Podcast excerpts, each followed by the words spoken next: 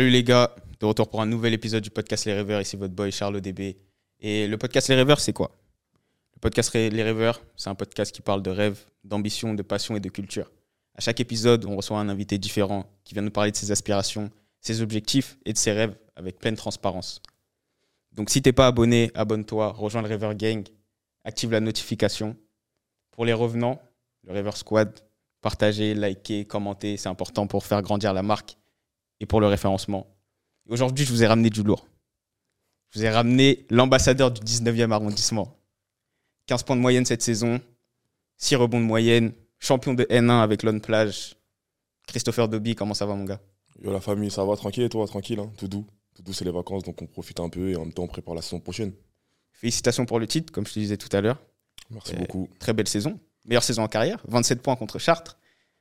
Quand on sort d'une saison comme ça, comment on, comment on se sent Tu t'es bien renseigné, hein, franchement, bien joué. ah, on, tra- on travaille, mon gars, travaille. C'est lourd, c'est lourd. Euh, quand on sort d'une saison comme ça, bah déjà un peu de fierté quand même, on va pas se mentir, de pouvoir faire, euh, de pouvoir euh, rendre fier un peu la famille, les potes, etc. Donc c'est d'abord de la fierté et après ensuite bah on pense tout de suite à la suite, on va pas se mentir aussi parce que bah Ouais. on a des ambitions plus grandes que celles de, de gagner la, la N1 et donc c'est une étape. Maintenant on essaye de, de voir directement ce qu'on peut faire euh, l'année prochaine et directement du coup dans le championnat au-dessus euh, dans, lequel que je, dans lequel je vais découvrir, redécouvrir plus ou moins Ouais. la saison prochaine et essayer de faire les- le maximum de bonnes performances collectives et individuelles. Ok. Ici, chez les Rêveurs Podcast, j'aime bien commencer mes épisodes avec une petite anecdote. Et comme je te disais, moi, je t'avais découvert à Massy, Mhm. quand tu jouais en U20 au PBA. Derrière, tu as rejoint Poitiers. Et quand je pense à Christopher Dobby, je me dis, le parcours, il est quand même euh, pas difficile, mais c'est pas le parcours qu'on a l'habitude de voir pour un joueur qui, qui joue pro. Quoi. Ouais, c'est vrai, c'est vrai. Bah, je sors un peu des, des radars quand j'étais jeune. J'étais un peu bah, refoulé de tous les centres de formation. J'ai fait des, des parcours de fou pour aller faire des, des sélections, des détections, des, des 10 heures de bus pour aller à Marseille, des 10 heures de bus pour aller à Toulon. Et à chaque fois, j'étais pas pris. Et heureusement pour moi, euh, j'ai pu euh, jouer à, P- à PBA avec euh, Sylvain Froidefond, mon coach qui est devenu comme, comme un père pour moi et qui a pu me, me placer à Poitiers parce qu'il connaissait euh, assez bien, assez bien les coachs. Et après, bah, de là, euh, tout est parti. Mais ouais, c'était.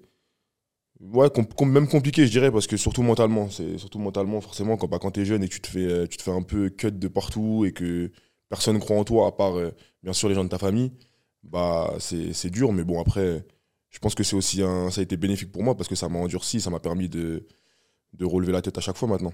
Ok. Eh bien, avant de se, se plonger vraiment dans le parcours et de développer là-dessus, c'est quoi ton premier souvenir de basket à toi? C'est quoi qui t'a qui t'a un peu mis dedans? Euh, bah, moi, j'ai commencé le basket euh, pour les anciens qui connaissent Stalingrad, sur, les play, sur le playground en dessous de métro, là, avec, euh, avec mon oncle. Et après, le premier souvenir basket, euh, c'était surtout moi, moi ma, ma meilleure année en jeune, c'était en Benjamin. Enfin, j'étais poussin, j'étais surclassé en Benjamin au CSP19. Ok. Et j'étais avec des gens plus âgés que moi, un coach de fou qu'on considérait comme un grand frère qui s'appelle Loïc. Et bah, c'était que du plaisir. Et on a fait, des, on a fait des, des matchs avec pas mal de monde autour. Pour des Benjamins, c'était pas mal. Et donc, du coup, c'était l'une de mes meilleures saisons et mes meilleurs souvenirs euh, niveau basket parce que bah, maintenant, je prends du plaisir évidemment et je kiffe ce que je fais. Mais il n'y a plus cette insouciance qu'on avait avant parce qu'on jouait vraiment que pour le plaisir et on kiffait ce qu'on faisait, tu vois. Est-ce qu'à ce moment-là, tu te dis déjà, j'ai envie d'être pro? Ou non, c'est venu un peu plus tard? Bah, L'envie d'être pro, euh, je pense qu'elle est pour tout le monde dès le plus jeune âge. Maintenant, est-ce que quand tu le réalises réellement et que vraiment, tu prends vraiment les, euh, les, euh, la mesure de ce que c'est de devenir pro, c'est un peu plus tard. Mais effectivement, à très, même 11 ans, j'avais déjà envie d'aller jouer en NBA, d'aller jouer en équipe de France. Quand tu regardes YouTube, tu regardes des vidéos de Kobe, des vidéos de LeBron, forcément, tu as envie d'aller jouer. Ouais. Mais euh, après, non, devenir pro, je pense que je l'ai voulu. J'ai vraiment voulu le devenir quand je suis passé en, en cadet, cadet première année, quand j'étais à, à La Courneuve en U7 de France. Ouais. Et c'est là où réellement je me suis dit, bon, j'aimerais bien devenir quand même. euh, faire ça de ma passion, enfin, faire ma passion mon, mon métier. Ok. Et comme tu l'as dit, le parcours, il a été un peu compliqué. Tu as pas mal bourlingué, surtout en Ile-de-France. Ouais. Euh, à cette époque-là, comment, comment tu te sentais? Parce que tu avais tes objectifs, tu jouais quand même à un niveau qui était élevé. À côté, tu devais avoir l'école, des choses comme ça. Comment tu, tu gérais tout ça? Avec les moments de doute et tout Ça devait pas être évident. Ouais, j'avoue, c'était c'était compliqué des fois dans le sens où, bah, euh, genre, je donne l'exemple de Levallois. Mhm. J'ai envie d'être en minime France, mais au final, on m'envoie en minime région. En minime région, je suis même pas l'un des meilleurs, donc des fois, on m'envoie en minime départ. La saison d'après, nouveau coach qui arrive en minime région, ça se passe pas bien du tout dès le début. Ou... et bah, bref, c'est pas un- pas un bon éducateur, on reviendra pas là-dessus, mais donc du coup, je suis obligé de m'exiler à Sanois-Saint-Gratien à 1h15 de chez WAM. Et donc, du coup, bah, des galères, tu vois, c'était plein de complications, de faire des, des trajets, etc. Donc, euh, ouais, tu, tu te dis, est-ce que tu vas devenir pro, déjà? Donc, Tu commences à penser à autre chose. Qu'est-ce que tu peux faire à côté? Donc, heureusement, j'ai toujours eu euh, pas mal de projets à côté. Et, donc, et notamment, après aussi, j'avais l'arbitrage. Donc, je me suis dit, bon, si je deviens pas pro, bah, je pourrais toujours euh, être arbitre et jouer en N3 peut-être ou jouer en pré-national tranquille. Ouais. Et puis, donc, c'était un peu, un peu compliqué. Et puis, sur ma deuxième année U17, bah, franchement, j'avais presque abandonné ce, Ce projet-là ce projet-là. Ah parce ouais que bah, euh, quand tu fais des trajets partout dans la France et que tout le monde te dit non, au bout d'un moment, tu te dis bon, bah, peut-être que non, tu vois. Il y a eu une détection à Marseille qui s'est bien passée et que le coach me voulait vraiment. Du coup, ça m'a un peu redonné euh, espoir, dans le sens où je me suis dit bon, bah, s'il y a un coach qui me veut autant, c'est que bah, j'ai peut-être un, peu de- un peu de niveau. Et puis après, la rencontre, bien sûr, comme j'ai dit, de Sylvain qui m'a fait passer un step forcément parce que le niveau U20 euh, interrégion à l'époque, Ouais. c'est un niveau quand même assez, assez fort. C'était un niveau assez fort en tout cas. Et bah forcément, quand tu deviens le leader euh, d'une équipe comme ça, bah tu reprends confiance en toi et tu te dis bon bah finalement je peux peut-être euh, un réussir. Et justement, parle- parle-moi un peu de cette saison-là. Est-ce que c'est la saison où tu t'es découvert ou c'est une saison qui a un peu voilà, tué tous les doutes Où tu te disais, bah vas-y, ça va plus être possible. Et là, tu as repris confiance en toi, repris confiance en ton game et tu t'es dit, je peux aller à l'étage supérieur? Ouais, bah franchement, c'est exactement ça. Totalement, c'est j'arrive sur une saison où bah je mettais des points la saison d'avant mais bon, c'était on perdait beaucoup de matchs avec euh, avec mon ancienne équipe. Et là, j'arrive euh, première année donc euh, normalement rookie plus ou moins en U20 sauf que le coach Sylvain lui il avec moi, il y a pas trop de ça donc du coup, il me met directement dans le bain et en tant que leader de l'équipe et ça se passe bien et puis après bah il y a des connexions qui se font des fois entre des joueurs et des coachs qui que tu peux pas expliquer, c'est exactement ce qui s'est passé et franchement dès le début ça a grave matché. Et bah, direct, lui m'a mis en confiance. Du coup, j'étais en surconfiance euh, sur mon jeu. Et forcément, j'allais faire. euh, j'ai repris confiance et l'envie de, de repartir. Sauf que ça s'est pas passé comme prévu aussi. Pareil, je refais des détections partout, mais je suis pris nulle part. Contre Afos, euh, Le Mans, partout, un peu partout, je suis pris nulle part.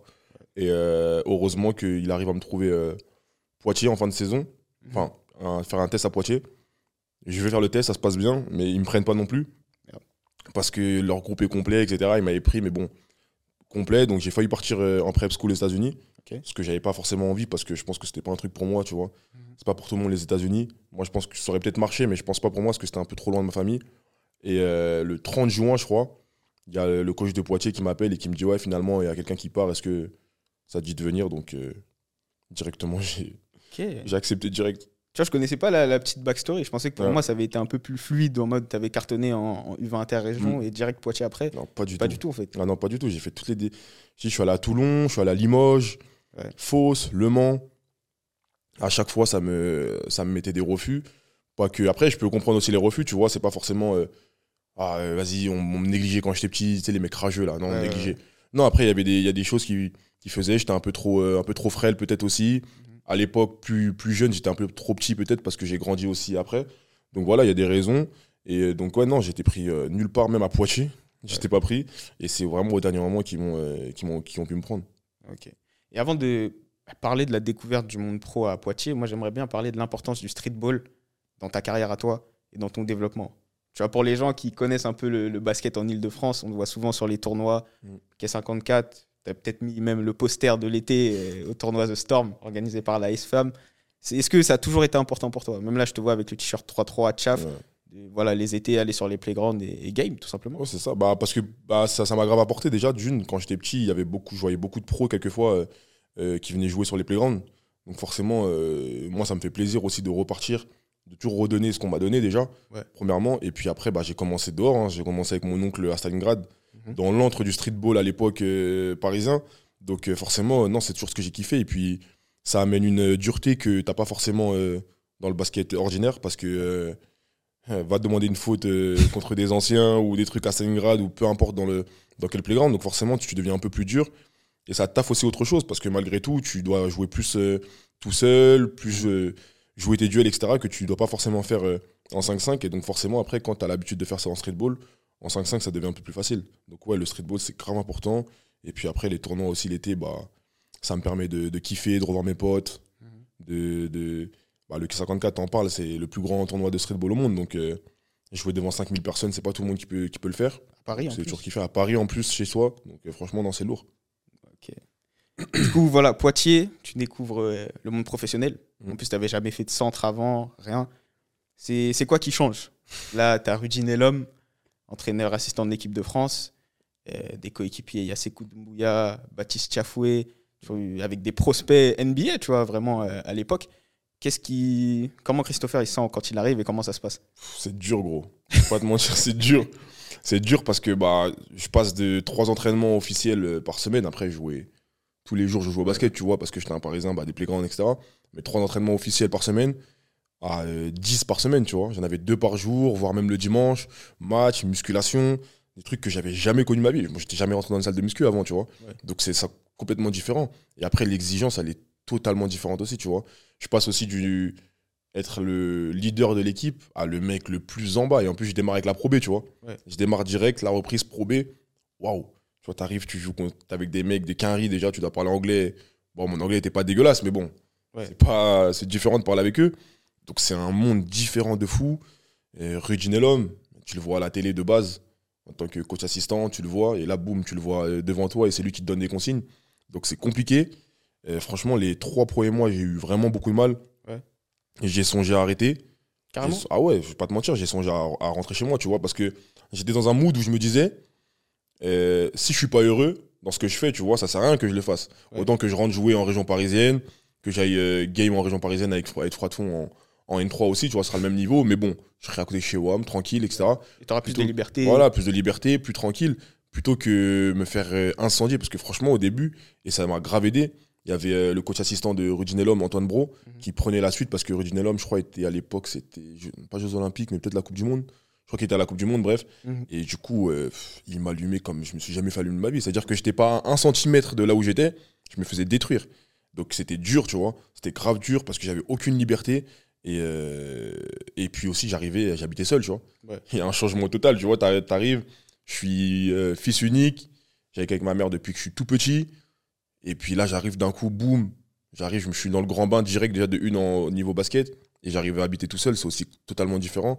Ouais. Première course, j'appelle ma mère, je lui dis, ouais, je prends quoi Euh, Qu'est-ce que je dois prendre Dis-moi, tu vois, je sais pas. Je connais pas. les euh, Pour faire à manger, j'appelle ma grand-mère, ouais, je dois mettre quoi je dois... Quand j'étais comme un dingue, donc forcément, c'était un peu, un peu plus dur. Et tu l'as dit, heureusement, bah, euh, tu l'as cité, as le nom de Sekou, bah, heureusement qu'il était là.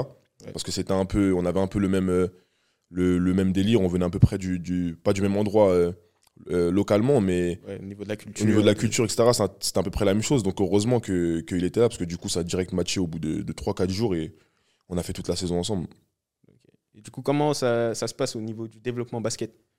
Bah, et Comment tu te sens progresser au fur et à mesure de, de ton passage là-bas? Bah, je pense que c'est plus au niveau du, du, du key basket que j'ai progressé, notamment au, dé- au départ en tout cas. Ouais. C'est-à-dire qu'au début, je savais pas quand prendre mes shoots. C'était un, un- un niveau de jeu déjà différent parce que je passe aussi de niveau euh, région euh, élite euh, et je jouais avec la R3 de MPS, Ouais. donc en senior, à niveau N3, tu vois, donc c'est un niveau totalement différent. En pro, je passe parce que bon, moi j'étais plus là pour faire des passes. hein. Quand tu arrives en pro au début, forcément on te donne le ballon, tu regardes le carré, il est où, tu vois, mais en N3, du coup, bah, difficile les 3-4 premiers matchs où genre, euh, bah, faut que je prenne un peu l'habitude, je sais pas trop, prendre, trop quand prendre mes tirs, je sais pas quelle intensité mettre aussi, tu vois, je suis beaucoup réprimandé par le coach, et après, bah, euh, je progresse d'un coup, je pense qu'il y a un déclic qui se fait, tu vois, où j'ai décidé de plus me prendre la tête et de, de jouer mon jeu, ça a fonctionné, et puis en même temps, c'était un peu un mix des deux cultures, tu vois, de mon jeu, Ouais. jouer mon jeu et en même temps écouter ce que, ce que je dois écouter du, du coach. Et franchement, ça a fonctionné avec euh, le coach euh, NJ, qui est maintenant coach euh, de, de Poitiers en équipe euh, première, du coup, l'équipe pro. Donc euh, franchement, non, euh, c'était euh, grave lourd. Dur, mais grave lourd. Et c'est quoi les choses qui t'ont aidé? Que ce soit la famille Bah ouais, déjà, bah, ma mère, ma mère, premièrement, déjà, forcément, par téléphone, etc., celle qui m'a euh, qui m'a reboosté quand il fallait et qui m'a mis des coups de pression sans quand il fallait. Elle m'a dit, bon, bah c'est bon, maintenant, au bout d'un moment, ça y est, t'es grand. euh, Ouais. Arrête de me saouler, tu vois. Arrête de me saouler, de m'appeler, ça y est, débrouille-toi un peu, tu vois. et il faut aussi que tu que tu. Donc, elle, elle a su, euh, comment dire, me rebooster au bon moment et me laisser dans le grand bain tout seul au bon moment, tu vois. Et après, bah forcément, sur place, c'était surtout ses coups, tu vois. Parce que bah, j'arrivais dans un univers qui était totalement différent, tu vois, avec des- une autre culture aussi, tu vois. C'est-à-dire que j'étais à Paris, à Paris, tout ferme à 2h du matin, 3h, euh, toute la nuit, tu peux, tu peux aller manger. À euh, Poitiers, euh, à, 19 à 20h, il n'y a plus de bus. Le premier magasin, il est à 15 minutes, 20 minutes à pied. Ah, c'est un, c'est un autre monde, tu vois. J'étais super loin de tout. Donc euh, c'était un peu, un peu difficile. Donc forcément, ouais, le fait de- d'avoir quelqu'un qui connaissait Poitiers, parce qu'il était là depuis un an déjà, et qui vient aussi d'un quartier un peu comme moi, etc., et qui, avec qui je pouvais euh, vraiment délirer, avoir les mêmes délires et qui avait mon âge, bah du coup c'était un- une aide de ouf. Et, euh, et euh, sur ma première saison, heureusement que qu'il a été là, je parle surtout mentalement, tu vois. Et du coup, après, premier contrat, Mm. c'est quoi la sensation? Ah, je- franchement, je te dis la vérité, j'étais comme un dingue. J'étais, tu vois, je me suis dit, tu vois, je passe de une année à je trouve pas de centre de formation, je trouve rien, à signer mon premier contrat stagiaire, Ouais. tu vois, à Poitiers. Et bah forcément, bah direct, je pense déjà, tu sais, je pense même, dis-toi, ma première pensée, c'est même pas jouer, c'est juste la présentation des joueurs, tu vois. Ouais. Tu vois, du- présentation numéro 19, Christopher Dobby. C'était juste ça au- à laquelle je pensais, tu vois. Ouais. Et euh, donc, franchement, sensation de ouf, tu vois, pareil, fier, même si c'est qu'une étape et qu'il y a beaucoup qui signent des contrats stagiaires ou des contrats aspirants pro, mais qui finissent pas pro, tu vois. Mais c'est quand même une, un étape. C'est un symbole dans le sens où bah, personne m'attendait. Et puis en une saison, bah, je termine à 13 ou 14 points de moyenne ma première saison en N3. Et d'un coup, je signe un contrat stagiaire. Donc forcément, ouais, fier aussi, tu vois. Donc c'était lourd. Donc euh, j'ai pu faire mes premières minutes en Pro B avec euh, Rudy Nelom. Ma deuxième saison, pareil, enfin ma troisième saison du coup à Poitiers, pareil, j'ai pu. euh, on a, on a, on est aussi monté en N2, ça j'ai oublié de le dire. Donc j'ai pu jouer en N2 en même temps avec la Pro B au début. Et malheureusement, après, Rudy Nelom, il s'est fait évincer du, euh, Ouais. du, de, de son poste. Ce qui m'a pas aidé, je pense, parce que du coup, moi j'avais une bonne relation avec lui et, et puis je trouve qu'il me faisait pas mal progresser. Et puis bah, il y a un nouveau coach qui est arrivé avec, le, avec qui ça ça matchait pas, tu vois, comme ça peut ne pas matcher avec tout le monde. Donc du coup, bah, euh, euh, j'ai pas pu rester à Poitiers, ce que normalement je devais faire à la fin de mes années espoirs. Je devais pouvoir, normalement, pouvoir signer un contrat pro, pouvoir rester avec les espoirs en même temps, bref. Et puis bah du coup, bah, euh, rentre dans le monde, dans le monde des grands et un pareil, encore un truc où je m'imaginais pas de cette façon, tu vois. On m'a un peu Et du coup, à cette époque-là, c'était quoi 2019, hein, c'est ça? 2020, quand je termine, 2020. euh, au moment du Covid. Ok, d'accord. Covid, ça, on fait la saison, le Covid euh, arrête la saison. Et du coup, bah, c'est là un peu à partir du mois d'avril où rentre dans les discussions de si je reste à Poitiers, si je pars, etc. Et du coup, là, c'est reparti pour un tour. Tu vas retrouver un club, machin et tout, et tu reviens à Reuil en, en Ile-de-France. C'est ça. Comment ça se passe, cette saison-là ce, ce moment-là, en plus avec le Covid et tout, Ouais. tu en as parlé. C'était c'était quoi un peu l'expérience? Bah, dur pareil, parce que comme je l'ai dit, bah, je sors de Poitiers, euh, des médias qui m'annoncent dans un club, d'autres, bref. Donc, du coup, euh, des coachs qui pensent que j'ai déjà signé dans un club, etc. Donc, au final, bah, je trouve pas forcément de club euh, rapidement. Et c'est en fin de mercato, plus ou moins, que je trouve Reuil. Pas dans les conditions que je voulais aussi, parce que tu vois, euh, euh, du coup, ils n'avaient pas d'appartement pour moi. Du coup, bah, je devais rentrer dans le 19e tout le temps, faire des allers-retours tous les jours. C'est loin. C'était loin de ouf, C'est tu loin vois. C'est loin de ouf. Euh, donc du coup c'était un peu galère et mais bonne expérience en plus comme tu l'as dit avec le Covid donc match à huis clos enfin à part les trois premiers matchs de la saison après c'était à huis clos total donc difficile j'arrive dans un groupe où je suis 9e 10e homme où je suis pas censé beaucoup jouer euh, avec un coach euh, référencé dans le monde professionnel euh, Macan Dumassi qui avait médaillé d'argent aux Olympiques quand même donc euh, pareil ça m'a quand même appris parce que heureusement avec Macan euh, on se comprenait parce que lui aussi, quand même, il a, bah, il a aussi grandi avec euh, Mustafa Sanko, etc. Il a, Ouais. il a joué à Stalingrad comme moi quand il était petit, etc. Donc il, il connaît un peu ma mentale. Et euh, donc du coup, il a pu me lancer euh, sur un moment donné où l'équipe, elle n'était pas bien du tout. Et après, tu vois, c'est, le basket, c'est une question de chance, une question de saisir les opportunités. Il m'a lancé dans le grand bain euh, sur un match où vous étiez à moins 20, je crois. J'ai saisi l'opportunité, on a gagné à la fin. Donc euh, après, du coup, bah, il n'avait pas trop le choix de, Ouais, de me remettre, tu vois. Tu ouais. as un gars qui te fait gagner ton équipe, tu es obligé de le refaire jouer après, tu vois. Donc euh, après, c'est-. Après, des... le malheur des uns fait le bonheur des autres, des blessés par-ci, des blessés par-là qui me permettent d'avoir encore plus dans le jeu. Et après, c'est là où j'arrive à pareil saisir l'opportunité et ça commence à parler un peu de moi dans, dans le monde professionnel. Et bon, bah, on va dire que c'est là où ça se lance, tu vois.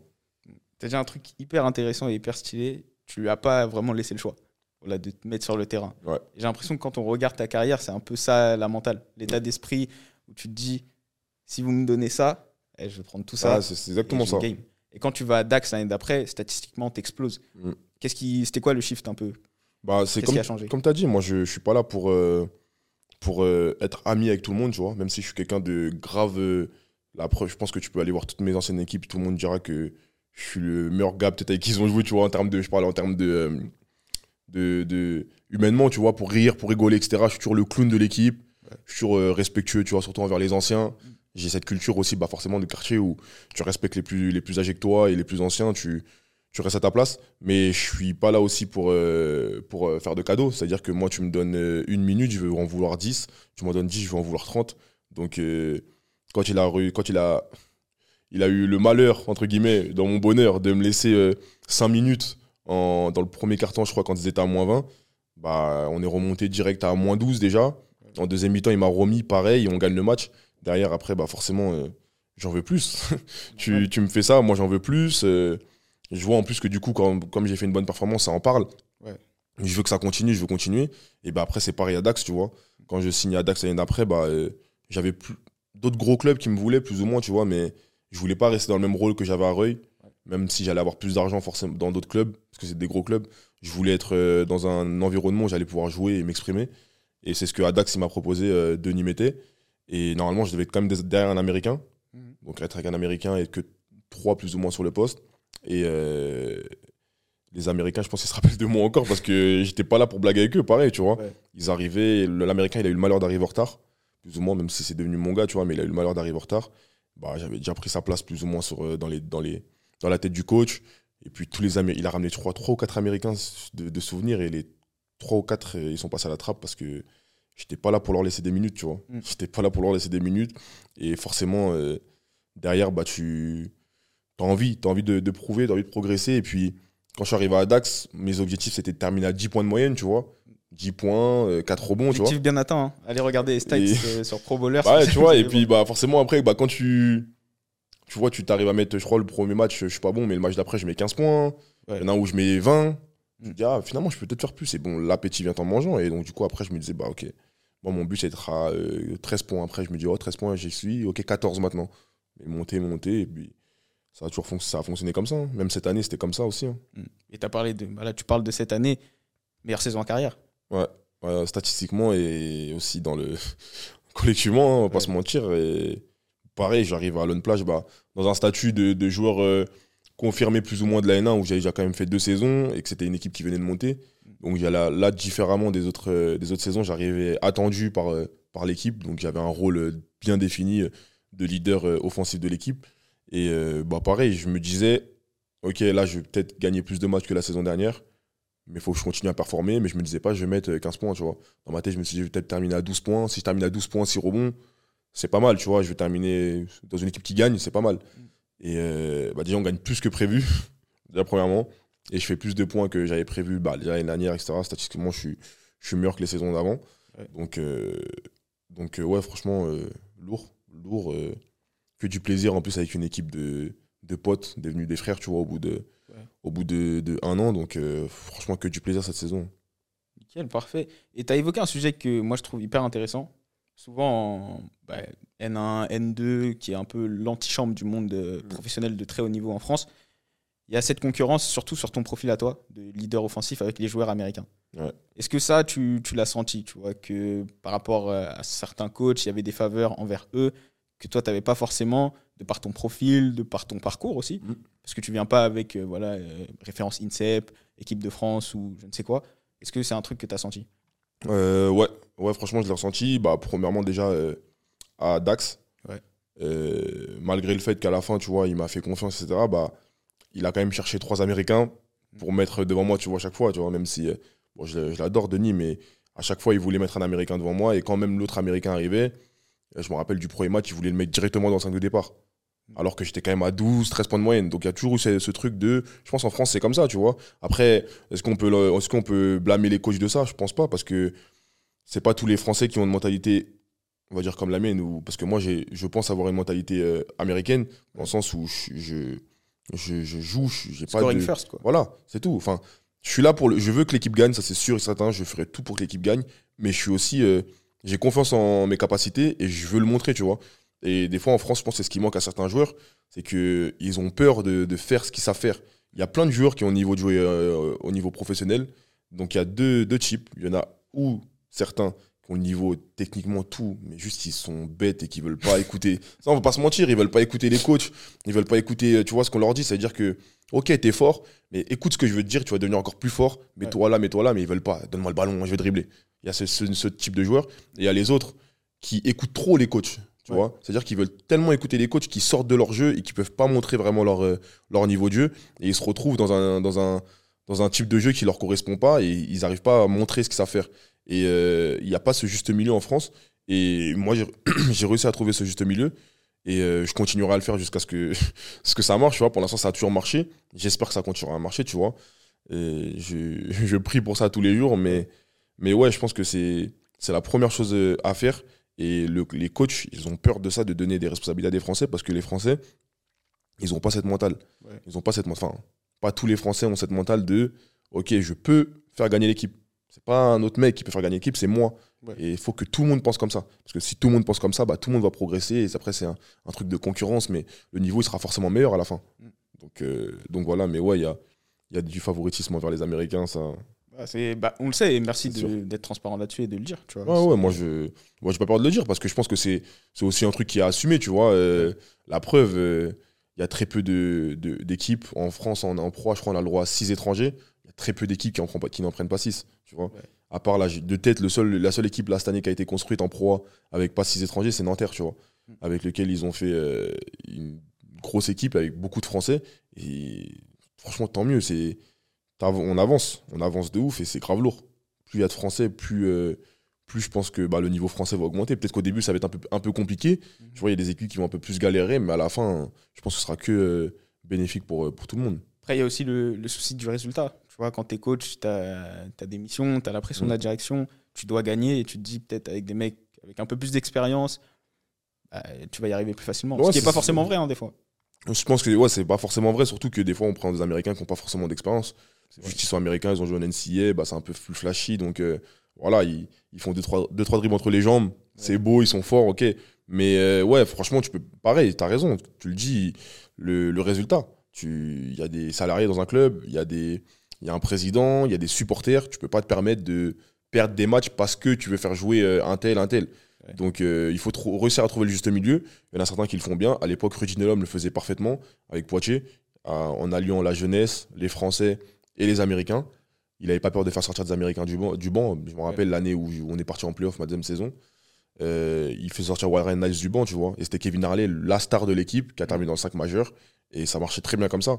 Donc euh, il y en a qui arrivent à le faire, il y en a qui ont un peu plus de mal. Est-ce que tu peux leur en vouloir? Je pense pas, parce que la plupart du temps, à 90%, c'est eux qui ont raison, parce que c'est souvent les Américains qui arrivent à, à tirer leur épingle du jeu. Mais euh, je pense que c'est parce que justement on donne trop aux Américains que les Français, du coup, derrière, après, ils ont un peu, un peu peur de, de, de- de se montrer et de prendre des risques. Après, tu, tu me diras, dans le lot, il y a quand même des mecs comme toi qui arrivent à tirer aussi leur épingle du jeu. Et cette saison, pas mal de cartons. Ouais. Comment on se sent là quand on domine sur, euh, à ce niveau-là? Est-ce que tu trash talk un peu sur le terrain? Ouais, moi je suis sûr comme ça, moi, tu Ah connais, j'ai- j'essaye un. Enfin, après, je suis pas quelqu'un de, je suis quelqu'un de grave respectueux, tu vois.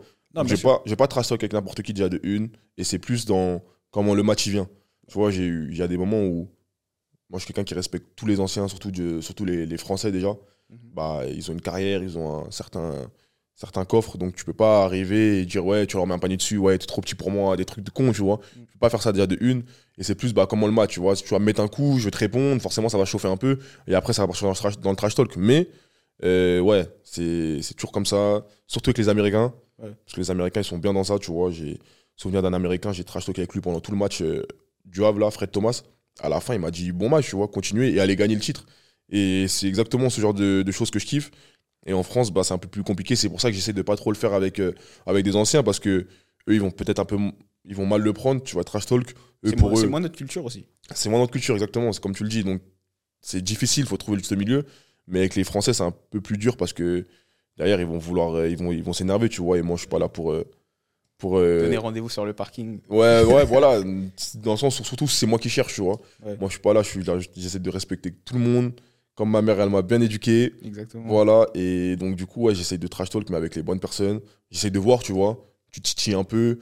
La personne, elle te répond. Ok, bon, on est dans le même délire, on peut y aller. Et sinon, bah, tranquille, tu fais ton game et puis pff, tu joues. Mais ouais, les, les grosses performances, euh, c'est pas forcément dû à ça, mais ça, ça, ça joue. Ça joue dessus, ouais. Tu dirais que c'est quoi ta, ta plus belle performance? Peut-être pas forcément cette saison, là, tout, tout confondu. Euh, J'avoue, cette saison contre Chartres, comme tu as dit, c'était pas mal. C'était pas mal. Après, euh, de, de souvenirs. Bah, après, il y en a une contre Tours là, en playoff. Mhm. Où, euh, après, on perd. malheureusement. Dommage. Mais justement, on, je, n'était pas du tout bien embarqué. Et j'ai fait des, des- j'ai pris des- de gros shoots, de gros tirs en fin de match qui ont fait qu'on est revenu. Donc ça, j'aime bien ce, ce genre de match, ces matchs serrés, les matchs chauds, Mm. qui sont tendus. Et sinon, après, ouais, franchement, j'ai pas de, de performances qui sortent. Après, il y a des trucs dont je suis fier, tu vois. Il y a contre Rennes, je crois, je prends 15 rebonds. Pour un poste 2, tu vois, c'est très rare. Donc Pas forcément, Surtout que t'es C'est pas lourd. le plus grand des. des Ouais, non, je suis pas forcément le plus. Oh, en poste 2, si, quand même. Poste 2, je crois, je sais pas si j'ai- je suis tombé sur un mec plus grand que moi cette année. Ah ouais en poste 2, ouais, franchement, non. Surtout en, en France et en N1, tu vois, c'est un peu plus petit. Mais franchement, ouais, non, j'ai pas de performance qui sortent du lot, même, euh, même à l'époque. Après, il y avait celle où bah, je me suis découvert à Rueil, tu vois, où je fais pas forcément. Je mets, je mets que 11 points, je prends 4 rebonds, mais je fais un plus-minus de, de 27, tu vois. Ouais. Alors, sur un match qui gagne de 1 point, donc forcément, ça, c'est une grosse perf pour moi. Mais après, sinon, ouais, non, je n'ai pas de tête euh, qui, qui viennent. Ça marche. Et euh, du coup, Pro B l'année prochaine, Ouais. signé à, à Aix. Mm. Euh, c'est quoi les objectifs? Voilà, on est dans le, le podcast Les Rêveurs. Donc, zéro crainte, parle euh, Oh, vraiment. Moi, il a pas de. Bah, les premiers objectifs, déjà, c'est que. Premièrement, je parlais du club. Ouais. Ça fait longtemps qu'ils ont pas. qui, jouent le maintien. Promu aussi, euh, non, ils sont Ah, pas déjà Non, non, ça fait, long- ça fait depuis 2017, 2016 qu'ils sont en Pro B, je crois. Ah. Et justement, ça fait longtemps, justement, depuis cette époque-là, qu'ils jouent, euh, qu'ils jouent le maintien. Donc, premièrement, j'aimerais bien. J'aime bien arriver, moi, dans les clubs et changer un peu le- la culture, tu vois. Je kiffe ça. Donc forcément, j'aimerais bien leur faire euh, découvrir les playoffs. Enfin, leur faire. C'est un grand mot, c'est pas moi qui va mettre, euh, qui va faire changer le, le jeu, mais que qu'on puisse euh, jouer les playoffs. Pour un, pour un club qui n'a pas l'habitude de faire ça, c'est, ce serait lourd. Et après, individuellement, bah, déjà, euh, arriver sur la pointe des pieds. Ouais. Pas forcément, euh, tu vois, être du je suis le meilleur, quoi que ce soit, mais non plus ne pas, ne pas arriver trop sur la pointe des pieds. Je suis là pour, euh, pour jouer. J'arrive aussi avec des choses que j'ai déjà faites avant. Je sais pas, c'est pas ma première année professionnelle. Donc c'est juste un, un nom qui change, a une division qui change, mais moi j'arrive euh, sur les mêmes objectifs, tu vois.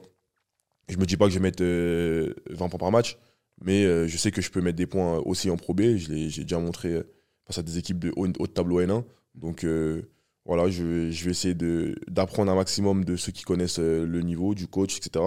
Et après, on verra, euh, on verra ce qui va se passer. Je- je- pour mes objectifs personnels, tu vois, j'attends plus au niveau de la saison, du début de saison. Ouais.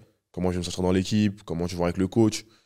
C'est- compliqué de donner des. Quand tu arrives dans une division comme ça, de donner des, des réels, euh, Ouais, des réels, réels euh, points de stats ou des points, tu vois. Là, tu peux pas regarder la caméra et dire Eh, 30 points de moyenne, direct. C'est difficile, tu vois. Je sais pas comment ça se passe. Je sais pas comment ça se passer. Je connais pas comment le coach fait ses rotations. Tu vois, il y a plein de trucs, il y a tellement de trucs qui rentrent en compte pour faire une bonne saison que tu peux pas savoir. Mais en tout cas, la seule chose que tu peux, que, que, que je peux dire et que tu sais, c'est que je viens pas là-bas pour enfiler des perles et je viens pas là-bas pour euh, regarder les, les autres jouer. C'est sûr et certain. Et au niveau de tes objectifs de carrière, est-ce que voilà, tu as en tête, je sais pas, la Betclic Elite, forcément Ouais, bah, Peut-être l'étranger aussi, l'Euroleague, j'en sais rien. Tu vois, Ouais, bah l'Euroleague, moi, ça me fait toujours kiffer, forcément, quand tu regardes le Partizan de Belgrade. Moi, je Ouais, kifferais pouvoir faire une saison là-bas. C'est une ambiance. Hein. C'est une ambiance de ouf. Même là, je vois saison, euh, ouais. Mathias là-bas, là, Mathias Le Sort qui, qui bousille et qui. Comment il, tu vois, il, co- il communique avec les, les supporters, c'est lourd. Et moi, je suis un peu comme ça, tu vois. Moi, je suis interté. Tu me mets des supporters comme ça, je vais devenir fou. Donc, euh, je kifferais jouer une saison là-bas. Et après, sinon, moi, euh, j'ai pas peur de le dire, je pense toujours à la NBA, tu vois. Mhm. Je pense toujours à la NBA, à la G-League. euh, et euh, de nos jours, en tout cas, on a une chance, c'est que tout va très, très vite Mm, mm. tu peux, tu vois, tu peux faire une grosse saison en Pro B, faire une Summer League et décrocher, un- décrocher un two-way, tu vois. Ouais. Ça peut aller tellement vite que tu peux, faut, faut rien s'interdire. Donc moi, je m'interdis rien et je pense toujours à la NBA et je pense que jusqu'à très très tard, je penserai encore à la NBA. Jusqu'à à part si l'année dans deux ans, je descends en N2, mais sinon, je continuerai à y bah, penser. je sais pas, euh, on peut en parler. C'est cool, c'est c'est grave ton gars. Tu vois, Ouais. Genre, J'ai l'impression qu'il y a une vraie. T'en as parlé, il y a une vraie bonne relation entre vous. Est-ce qu'il t'a parlé un peu justement du niveau G-League, du niveau de la NBA, etc. Ouais, il m'a dit. Bah après, le niveau G-League, euh, il m'a, il m'a dit pas forcément de bonnes choses. Ouais. Dans le sens où bah, c'est pas un niveau euh, forcément très, euh, très haut, tu vois. Avec un, tu vois, ça se rapproche pas plus de la Pro B, tu vois. Donc pas forcément de la Pro. Bah, la Pro c'est un- de toute façon, c'est un niveau très très fort, tu vois. Mais ça se rapproche plus de la Pro B, voire quelquefois de la N1. Ouais. Mais euh, après, la NBA, il m'a dit que c'est un autre monde. Forcément, euh, c'est un monde différent, tu vois. Tu, tu rien, à- rien à faire, on te, on te donne tout. Enfin, tu es dans les meilleures conditions pour pouvoir progresser, pouvoir taffer. Ouais. Et c'est pour ça que aussi j'aimerais bien y aller parce que j'aime- j'aimerais, je kifferais dans ces conditions-là pour pouvoir faire ce que j'aime. Mm. sans dire que au moins, je suis dans des conditions catastrophiques euh, Non, là où sûr, je mais suis. Mais effectivement, euh, quand on dit tu pars en déplacement deux jours et qu'on te donne 300 euros juste pour manger, c'est un autre monde, tu tu vois. dors dans les meilleurs hôtels. Exactement. Tu vis ta meilleure vie. Donc, euh, moi, je, vis- je fais du basket aussi, tu vois, pour découvrir euh, d'autres univers, d'autres cultures. Et forcément, la culture américaine, euh, la culture NBA, forcément, j'ai forcément envie de d'y goûter, ne serait-ce que la toucher du doigt, tu vois. Bien sûr, bien sûr. Et puis, tu es, encore jeune et forcément, nous, on te le souhaite. Merci. Tu vois, j'aime quand les gens parlent comme ça sur le podcast, c'est un peu le, le but de l'émission. Mm. Euh, du coup, voilà, on a parlé de ces coups. Tu as affronté pas mal de joueurs, que ce soit sur les playgrounds, sur les parquets. C'est qui les gars qui t'ont, marqué? En mode où tu t'es dit, putain, lui, il est chaud. Franchement, euh, tout petit, bah, tout, tout petit, quand j'étais tout petit, il y avait un, un jeune qui s'appelait. euh, un jeune maintenant qui est plus jeune, s'appelait Youssef Youssef Eshra. Ouais. Qui joue, je crois, il joue en N3 maintenant. Il joue toujours en N3 à Finance. Lui, à l'ancienne, c'était une dinguerie. C'est la même génération que Sylvain euh, Francisco. Et à l'ancienne, ils se tiraient la bourre de ouf, les deux, tu vois. Donc, les deux, eux, c'était eux qui m'ont marqué de fou quand j'étais petit. Surtout qu'à l'époque, moi, j'étais meneur parce que j'étais petit. Donc, j'avais grave envie de devenir euh, comme eux, rapide, vif, tu vois, explosif. Et euh, du coup, eux, ils m'ont marqué. Et après, à plus haut niveau, quand je suis arrivé, franchement, de tête, euh, il n'y en a pas euh, 15 000, tu vois. Il y en a un que j'ai joué, s'appelle Robert Turner, qui jouait. euh, que- quand je l'ai joué, il jouait à Vitré. Et là, cette année, il joue à La Rochelle en Pro B. Et lui, c'est vraiment un client, lui. Lui, Ah c'est un mec, s'il veut mettre 30 points, tu peux faire ce que tu veux, mettre 30 points. Il va prendre des tirs, hein, il va prendre beaucoup, mais il va mettre 30 points. Il est trop fort, il peut tout faire. Shooter, driver, tomar, contrer, pff, incroyable. Et après, bah, euh, j'ai joué avec euh, Kevin Narley, Ok. qui était cette année-là en plus euh, ouais, à Poitiers, qui était cette année-là, il avait été dans le 5 euh, de Pro B. Mm. Il avait terminé dans le top 5, de, enfin dans les 5 dans le 5 majeur de Pro B. Je crois qu'il a terminé deuxième au MVP au titre, enfin au classement d'MVP. Donc ouais, lui, j'avoue à l'époque, euh, je veux le rencontrer encore cette année parce qu'il a re-signé à Poitiers. Donc euh, lui, j'avoue, c'était vraiment très très fort à l'époque. Est-ce qu'il y a des, des dates, justement, là, tu en as parlé, tu vas le rencontrer encore, que tu coches comme ça sur le calendrier, des fois, où tu te dis, Ouais. là, ça va être un gros match, je sais pas, quand tu remontes à Paris, par exemple, des choses comme ça? Ouais, bah cette année, forcément, quand je remonterai en région parisienne, malheureusement, l'année prochaine, il n'y aura, y en a, y a pas d'équipe en région parisienne. Maintenant, bah, forcément, Poitiers. Ouais. Dès que je reviens à Poitiers, c'est toujours un peu spécial parce que bah, j'ai eu un. J'ai un- j'ai une grande histoire avec ce club, même si j'ai fait que trois ans, tu vois, que ce soit avec les bénévoles, les salariés du club, et forcément, j'ai quelques coéquipiers qui sont encore restés là-bas. Et je me suis fait aussi des amis, forcément, des, des gens à côté, tu vois. Des... Donc, euh, ouais, cette date, je la coche toujours parce que c'est grave important pour moi de faire un bon match et de pouvoir aussi revoir des têtes que, que je kiffe. Et après, dès que je me rapproche un peu de Paris, il y a Évreux, Rouen, euh, Reims. C'est des dates où pour- potentiellement ma famille peut, venir. peut venir. Donc, euh, ouais, ces dates-là, c'est des dates que je coche. Et euh, du coup, c'était qui un peu tes exemples dans, dans le basket?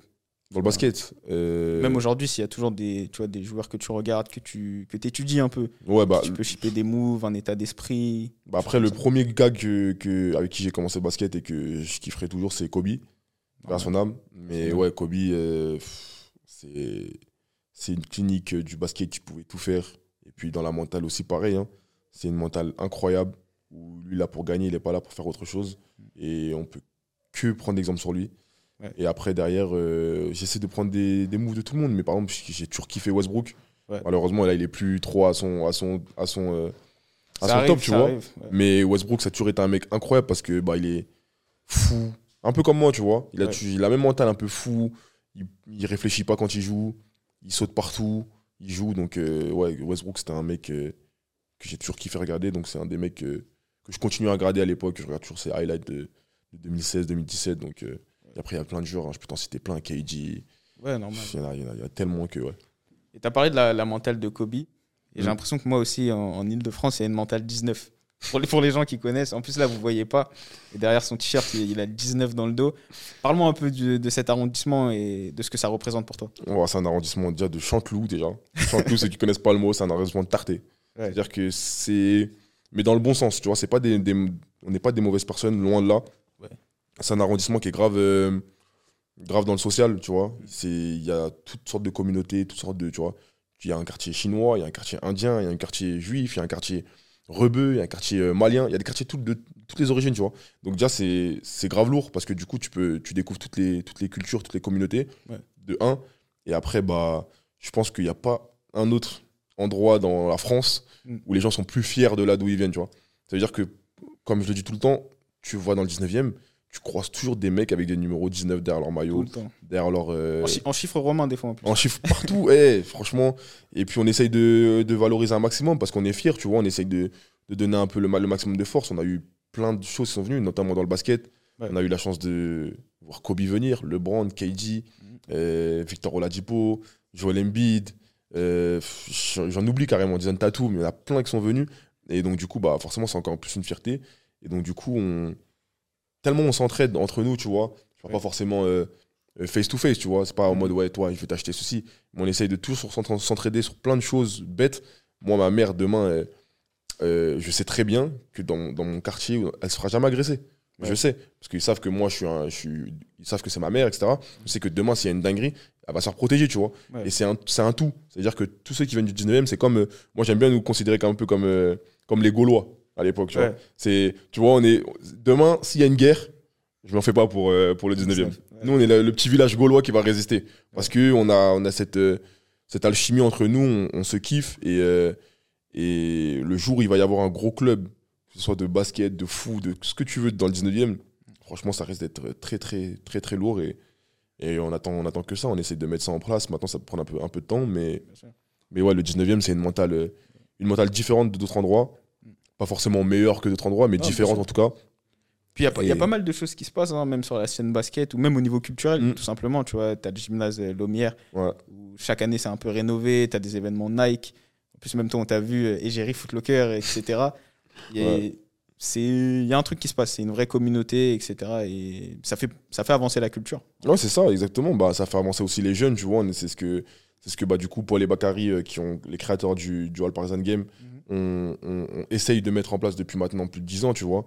Je me rappelle à l'époque, il y a, a peut-être 10 ans de ça, eux, ils organisaient euh, des sorties euh, culturelles à Deauville. Ouais. C'est-à-dire, ils louaient, je crois, 8 cars et on était euh, 400 à partir à, à, à Deauville, tu vois. C'est une dinguerie quand même, tu vois. Tu fais ça pour tout. C'est pas un ou deux cars, c'est.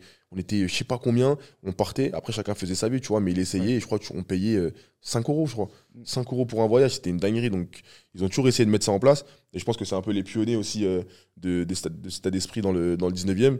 Et euh, voilà, ils essaient de faire un peu de tout, que ce soit dans le basket ou autre, tu vois. Ils font plein d'autres choses. Il y en a d'autres aussi qui ont, qui ont pris le pas. Il y a aussi le 104 qui a été, qui a été fait, la Cité des Sciences. Mm. Ça, c'était bien avant, mais c'est quand même des choses qui, tu vois, qui, qui font avancer la culture et dont les jeunes peuvent, euh, peuvent aller. Ça fait des activités, tu vois, au lieu de traîner, euh, traîner dehors, etc. Ils peuvent aller euh, à sûr. la Cité des Sciences, au 104. Il y a plein de choses à faire. Et donc, du coup, c'est grave lourd. Et c'est pour ça qu'on on est aussi fiers de, de, de notre chez nous, tu vois. C'est normal. Et puis, il y, a- il y a des gens qui travaillent et, comme tu as dit, ça porte ses fruits. Tu vois, c'est pas, anodin que LeBron, s'il vient à Paris, c'est là-bas qu'il Ouais. va. Tu vois. Et, euh, et voilà, tu as parlé de ces moments-là, avant qu'on termine. C'est quoi ton meilleur moment basket? Tu vois, pas forcément un game que toi, tu as joué, Mm. quelque chose que tu as vu. Le, le meilleur moment basket pour toi, c'était quoi? Bah forcément déjà cette année, euh, je vais pas mentir, franchement c'était incroyable. Comme je l'ai dit, j'ai rencontré des gars de ouf Mhm. et ça a tellement bien matché que c'est un moment de ouf. Et après bah euh, l'époque, euh, la première saison où il y a eu vraiment le, le nom All Parisian qui a été créé, Ouais. Ça veut dire euh, ça a changé, sponsorisé par Jordan, nouvelle. euh, bah nous on était on était joueurs, on partageait un peu, tu vois, on s'est dit putain il va y avoir un peu de monde etc. Et on est arrivé, je crois, le rendez-vous. À l'époque, c'était pas autant, encore, autant organisé que maintenant. Maintenant, on donne rendez-vous aux joueurs deux jours avant, trois jours avant pour faire des shootings, etc., des drafts carrément. Mm. Mais à l'époque, c'était rendez-vous le jour même. On arrive à 11h, je crois. J'avais déjà la queue. Ouais. Une queue de fou, de je sais pas combien de mètres. Et à la fin, bah, tout le monde essaye de rentrer. Il n'y a pas beaucoup de place. Du coup, il laisse rentrer tout le monde, les gens dans les escaliers, au bord des portes qui regardent, dans les fenêtres. C'était un moment de ouf. J'ai été MVP en plus euh, cette année-là. Donc, c'était un truc de ouf. Franchement, j'ai. Il y a vraiment eu une belle émulation. En plus, moi, j'avais la, la chance d'y être pour Ouais. voir des, bah, des mecs comme nous tu vois, Ouais. jouer. Tu vois, c'était pas forcément des pros, etc. Et il y avait une vraie ambiance. Donc, Bah, ça, ça qui était lourd, tu vois. C'était, c'est une ambiance euh, parisienne, Ouais. comme tu peux pas trouver ailleurs, tu vois. Une ambiance parisienne avec des mecs qui kiffent le basket, pas qui kiffent la hype, tu vois, qui kiffent juste le basket, qui sont là pour voir du vrai basket. Et euh, avec des mecs, euh, comme t'as dit, comme nous, tu vois. Comme tu sais, il y avait que des mecs qui jouaient en région, ou voire après, il y avait d'autres mecs de plus haut niveau, comme Sylvain, qui était à l'époque à haut niveau, mais sinon, c'était que des mecs qui jouaient à un, à un bon niveau euh, régional, mais sans plus. Mm. Et donc, du coup, c'était grave lourd. Et du coup, je pense que ça créait. Tout le monde se voyait dans, dans ce projet. Et c'est pas. donc, du coup, ils n'avaient pas forcément d'appréhension et ils kiffaient leur, kiffaient le, le spectacle et l'ambiance qu'il y avait. Donc, du coup, ça a mis une ambiance de ouf. Il faisait 45 degrés dans la salle. Mm. C'était une folie. Et franchement, euh, c'était là, je pense, ce, ce souvenir-là, je m'en rappellerai jusqu'à la fin de ma vie. hein. Ok. Bah, écoute, on se rapproche de la fin de, de cet entretien. Si tu avais un conseil voilà, à donner aux, aux jeunes qui regardent ces- ce podcast, ou même pas forcément les jeunes, hein, à tout le monde Mhm. voilà, qui, qui va visionner cet épisode, ce serait quoi? Bah, que ce soit dans le basket ou pas, déjà, c'est croire en ses rêves. Croire en ses rêves et pas forcément. euh, ne, faut laisser personne nous dire, ouais, on n'est pas capable de le faire. Il y a Ouais. que nous qui, peuvent, qui, qui, qui savons si on est capable de faire quelque chose. C'est pas euh, un coach, un éducateur, un prof qui va dire, ouais, toi, t'es nul, tu vas pas pouvoir le faire. Ouais. Il faut croire en soi, le faire, ne pas être aussi intarté, comme je l'ai dit tout à l'heure, ne pas penser euh, absolument que c'est nous qui avons la chance infuse, etc. Il faut apprendre de tout le monde, il faut être ouvert à tous. Cette année, j'étais, euh, je suis arrivé à Lone Plage, où j'étais arrivé dans un statut où j'avais déjà fait deux saisons en N- en N1, une grosse saison statistiquement, donc plus ou moins, entre guillemets, leader de l'équipe. Mais pourtant, je suis arrivé quand même sur la pointe des pieds parce que j'arrivais dans une nouvelle culture, avec de nouveaux joueurs, des joueurs quand même plus anciens de moi, quoi qu'il arrive, donc ils peuvent m'apprendre des choses. Et donc, du coup, c'est à peu près pareil pour tout, tu vois. Je pense que tout le monde peut apprendre, même un plus jeune. Demain, je parle avec un plus jeune et je vais écouter ce qu'il a à me dire parce qu'il peut m'apprendre aussi des choses. Ouais. Donc, il faut apprendre de tout le monde. Il faut pas avoir trop la grosse tête, mais il faut pas non plus euh, être trop renfermé sur soi et avoir peur de, de dire les choses ou, ou de se montrer. Il faut y aller, rester focus. Et euh, après, c'est le, seule la chance et le travail, euh, tu vois, paieront parce qu'il y a aussi beaucoup de chance, euh, malheureusement, entre guillemets, ou heureusement. Mais il y a beaucoup de chance. Mais ouais, il faut rester focus sur ce que tu sais faire, le faire à fond. Et après, tu vois, c'est Dieu qui te, qui te guidera sur, le, sur, les, chemin. sur les bons endroits, tu vois. Mais il n'y a pas de. Faut jamais se les. Faut jamais. En fait, vraiment, faut jamais laisser quelqu'un te dire, ouais, t'es pas capable de faire quelque chose. Jamais de la vie. Pas de limite. Aucune limite. Si t'as envie de jouer en NBA, que t'as. Franchement, après, il faut pas être un tarté aussi. Faut pas... Ah, bien sûr. C'est pas à 35 ans, tu dis, ouais, je vais être en NBA alors que je joue en, en prélat, tu vois. Mais euh, en tout cas, il faut vraiment laisser personne. Il faut jouer. T'as envie de jouer en NBA, t'as as 18 ans, tu joues en départemental. Mais crois en tes rêves, gros. Crois en tes rêves, bosse. Après, si tu crois vraiment en tes rêves, fais-le et fais-le jusqu'au bout. Bosse vraiment, tape jusqu'au bout et peut-être que tu auras la chance un jour de, de pouvoir euh, te montrer et un jour pourquoi pas y jouer. Mais en tout cas, euh, c'est pas parce qu'il y a quelqu'un qui dit ouais, mais t'es nul, ouais, t'es trop petit, t'es trop grand, t'es trop, trop mec, trop gros, que tu peux pas le faire, tu vois. Bosse et montre que non, bah, tu verras. Je suis trop petit, ok, bah attends, tu vas voir ce que je vais te faire. De toute façon, comme on dit, il faut viser la lune pour tomber dans les étoiles. Exactement. Euh, voilà. Christopher, qu'est-ce qu'on peut te souhaiter pour la suite? Euh, franchement, euh, déjà, la santé, ne Exactement. pas se blesser, j'aimerais bien, c'est ma plus grosse hantise en tant que sportif, forcément. Normal. ne pas se blesser, donc euh, la bonne santé. Et après, bah, euh, que du bonheur en termes de, de, de basket, hein, on va pas se mentir. Euh, J'aimerais bien. Il y a les JO aussi qui approchent à grands pas. Mm. L'année prochaine, dans le 3-3. J'ai toujours ça dans le coin de ma tête. Et après, bah, à long Paris, en plus, hein, à. Paris en plus, c'est chez moi, tu vois. J'ai ce rêve de pouvoir aller en Vélib, en Vélib à un match des JO. ouais. Ah, je, c'est, c'est mon rêve et je le ferai si je suis pris. Ouais. Mais ouais, il y a ça, il y a ce rêve-là forcément qui, qui trotte euh, dans un coin de ma tête. Et après, bah, à long terme, faire, enfin, à court terme, déjà faire une bonne saison avec, euh, avec euh, Aix et pouvoir euh, faire monter le club euh, à un bon niveau Pro B. Et après, ensuite, je me les laisse pas de limite. Donc, souhaitez-moi le, le plus haut possible. Si c'est, si c'est la NBA, franchement, souhaitez-le moi. Et, et après, advienne que pourra. hein. Ben Voilà, on te le souhaite. Sur ce, les gars, on va terminer. Christopher, t'as passé un bon moment? Ah, c'était lourd de ouf. Voilà. Donc, ouf. euh, si, vas-y, demain, on- imagine, tu regardes le podcast. Qui t'aimerais voir? Voilà, à ta place. Qui j'aimerais voir? Mais, mais trick de la question, il faut que tu puisses nous aider à amener cette personne ici. Donc là, tu peux pas me dire LeBron James, c'est parti. Ouais. J'aimerais bien voir euh, Sekou, mais je le connais comment il est. Je vais tout faire pour te le ramener. Parce que j'aimerais bien qu'il puisse aussi parler de, Ouais, de, de son histoire et de, de comment, comment il ressent un peu tout ça. Et j'aimerais bien. Désolé de t'interrompre, je pense qu'il y a pas mal de, de choses qui sont dites à son sujet qui sont pas forcément vraies. C'est exactement pour ça que j'aimerais bien le voir dans, un, dans ce genre de podcast. Mm. Et après, bah, euh, des personnes qui sont en rapport avec le basket, et, mais qui sont pas basketteurs professionnels, c'est Paul et Bakary. Mhm. Eux aussi, ils ont énormément de choses à dire et énormément de choses à apporter, je pense, euh, à la jeunesse Ouais. en termes de, de conseils, etc. Donc ces deux-là, j'aimerais bien les voir ensemble ou pas. Mais surtout, j'aimerais bien les voir ensemble sur le podcast, ce serait, ce serait lourd. Ça marche. On va essayer de goupiller ça. Les gars, c'était les Rêveurs Podcast. Vous pouvez nous suivre sur Insta, at lesrêveurs.pod. Christopher, où on peut te retrouver C'est l'instant promo, là. Insta, ouais, Crossif, hein, euh, Ouais. de toute façon, suivez-moi là-dessus, sur le, le club de, euh, de Aix, si vous voulez suivre un peu la saison l'année prochaine. Voilà. Voilà, nickel. Les gars, merci. Abonnez-vous, partagez, likez, commentez. C'est hyper important pour faire grandir le podcast. C'était votre boy Charles ODB, Christopher Dobby. Salut. Nickel. Ah, c'était lourd de ouf. Allez, c'est tout, hein, au micro. Ouais, ça va, tu connais, moi quand j'étais petit.